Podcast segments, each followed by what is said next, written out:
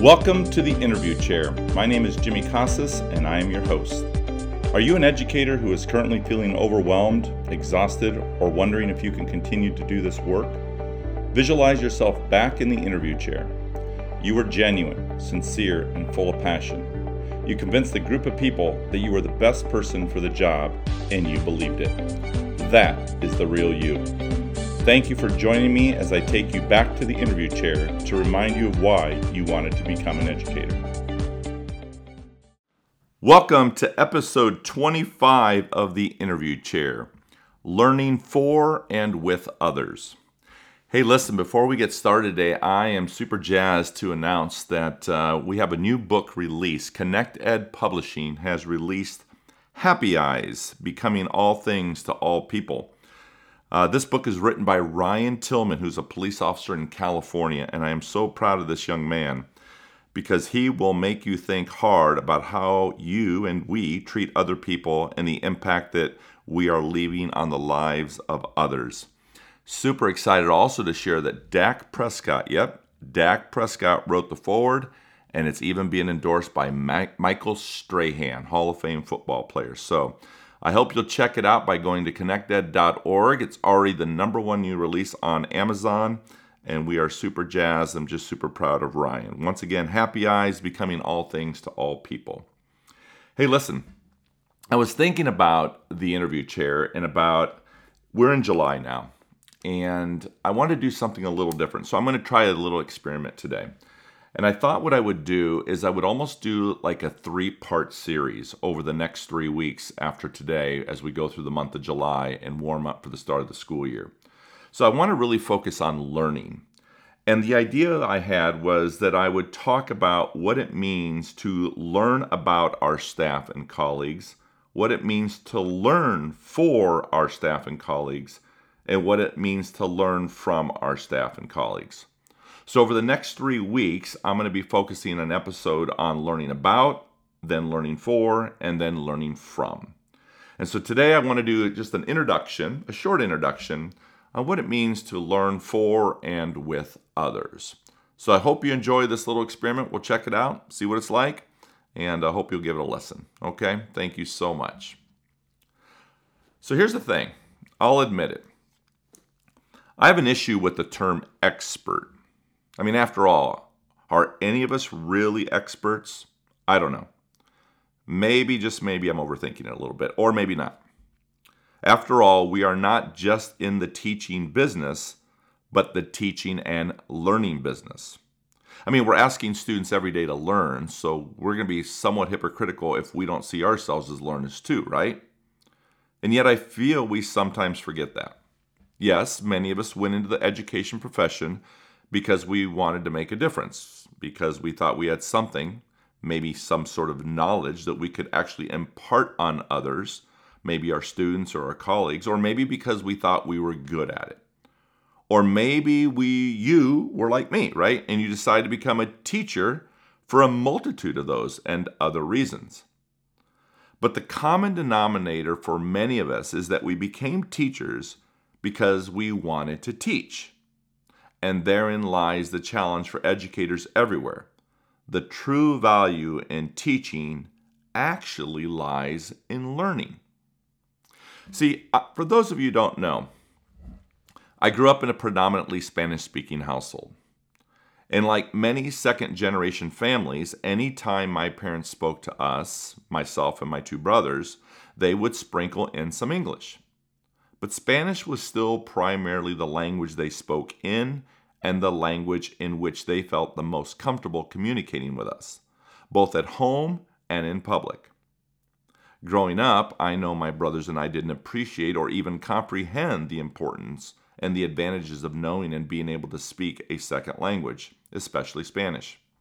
And that was evident by merely listening to the conversations that transpired between our parents and us. A typical conversation might sound like this ¿A qué hora van a regresar, mijo? What time will you be home? My mom would ask. We will be home by 11, mom. And then my mom would respond something like, Pues ten cuidado, mijo. No tengan confianza en nadie. Hay muchos locos allá. Be careful, son. Don't trust anyone. There are a lot of crazy people out there. We will, Mom. We'll be fine. Don't worry. And just like that, a missed learning opportunity. I mean, why respond in English and not Spanish? Honestly, we did so for many reasons. We felt we could already speak Spanish, so we didn't need to practice. Other times we were surrounded by friends and just felt we should respond in English so our friends wouldn't think we were talking about them or we didn't want to make them feel uncomfortable. Sometimes it was simply because I was scared. I was scared I would maybe say the wrong thing or not know how to say something in Spanish, and I didn't want to mess up. And finally, it was because I didn't see the value in learning how to speak it. After all, I understood every word, so why bother? I mean, my parents never stopped trying to impress upon us the importance of not forgetting our language as we grew older. Sometimes I could tell they were disappointed in us.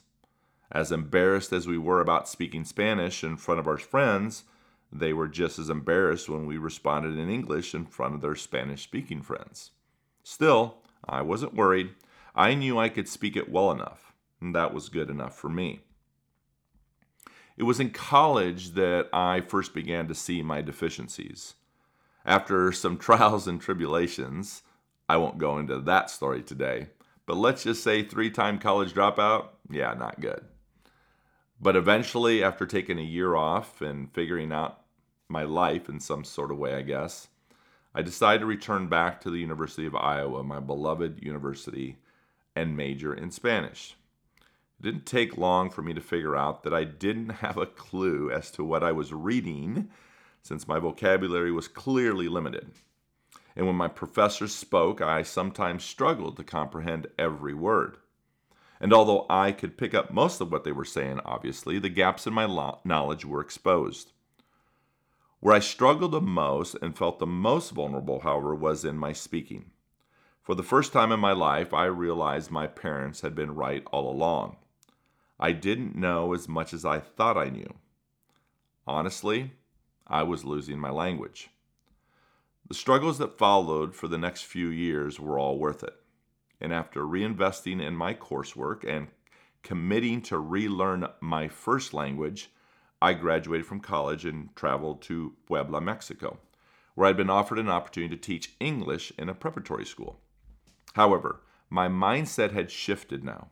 I wasn't going to Mexico only to be a teacher, I was going to learn and I wanted to learn as much as I could about not only the Spanish language, but also about the culture and the customs that I had grown up not appreciating as much as I should have. To say this was a life changing experience would be a gross understatement. This experience changed my approach both as a classroom teacher and as a principal. And it led me on a course to no longer think of myself as a teacher, but as a teacher, a learner, and a leader. Today, I'm no longer, you guys know this, no longer in a school building. But after having served over 30 years in education to this day, and 22 of those as a building principal, I still consider myself a teacher. But more importantly, I see myself as a learner who is striving to get better every day. I'm listening more, observing more, reading more, and focusing on evolving more as a leader sharing my thoughts and doing my best to inspire others to live their excellence every day. At least that's what I'm trying to do. And after all, I no longer ask others to do what I'm not willing to do myself. Stopped doing that a long time ago. Hence, core principle number two of Culturize, right? Expect excellence.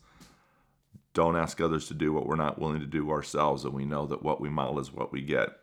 It always seems for me to go back to that component, that core principle number two of modeling. I focus on leading by example and by striving to model positive behaviors in order to influence others to do the same. And in doing so, I often reflect on my experiences, not only as an educator, but also as a husband, a father, a son, a friend, a student, a mentor. I reflect on the impact that I hope to make and the legacy I hope to leave behind. And in doing so, I have learned that the greatest opportunity lies in learning as much as possible from others in order to honor them and to give back to this wonderful profession we call teaching and learning. So, I've been reflecting lately on our role as both teachers and school leaders and the value of not only learning from our students, but also equally as important, learning from our colleagues and the long term benefit this could have on student achievement, instructional practices, staff morale, and of course, school climate and culture as a whole.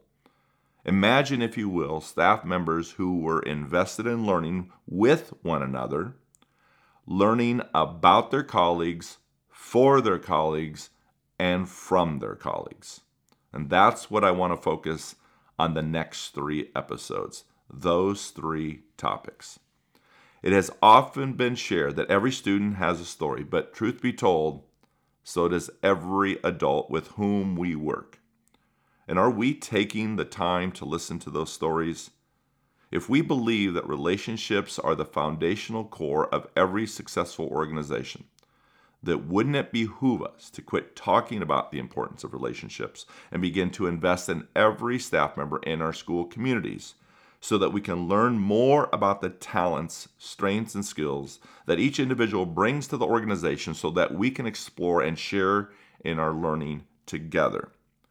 We may have gone into this profession to be a teacher, but over the course of the next three episodes, I hope to challenge you to think of yourself not only as a teacher, but as a learner as well.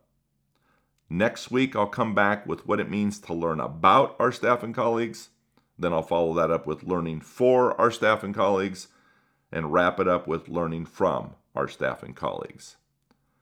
My friends, I want to take time to just thank you for the commitment that all of you continue to make and the investment that you make in my podcast, The Interview Chair. It is humbling.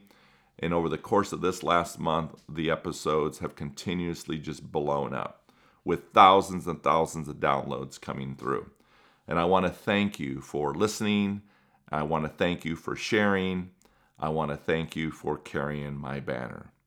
And I hope that this July, as you continue to reflect on your own teachings and more importantly, your own learning, is that you realize that you, my friends, can change the trajectory of the life of not only kids, but of our colleagues, our campuses, and most importantly, our entire communities. Thank you so much for what you do. And I mean that sincerely, and I want to just acknowledge that. My friends, it is time to recalibrate. Thank you so much for listening to this podcast and I hope that you will join me each week as I take you back to the interview chair.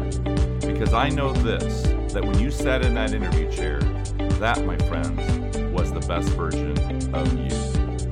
Be sure to check out my website at jimmycasas.com backslash the interview chair for links, resources, and show notes. You can follow me on Instagram and Twitter at Casas underscore Jimmy. If you enjoyed today's show from the interview chair, subscribe to Spotify, Apple Podcasts, or anywhere you listen to your favorite podcasts to ensure you never miss an episode.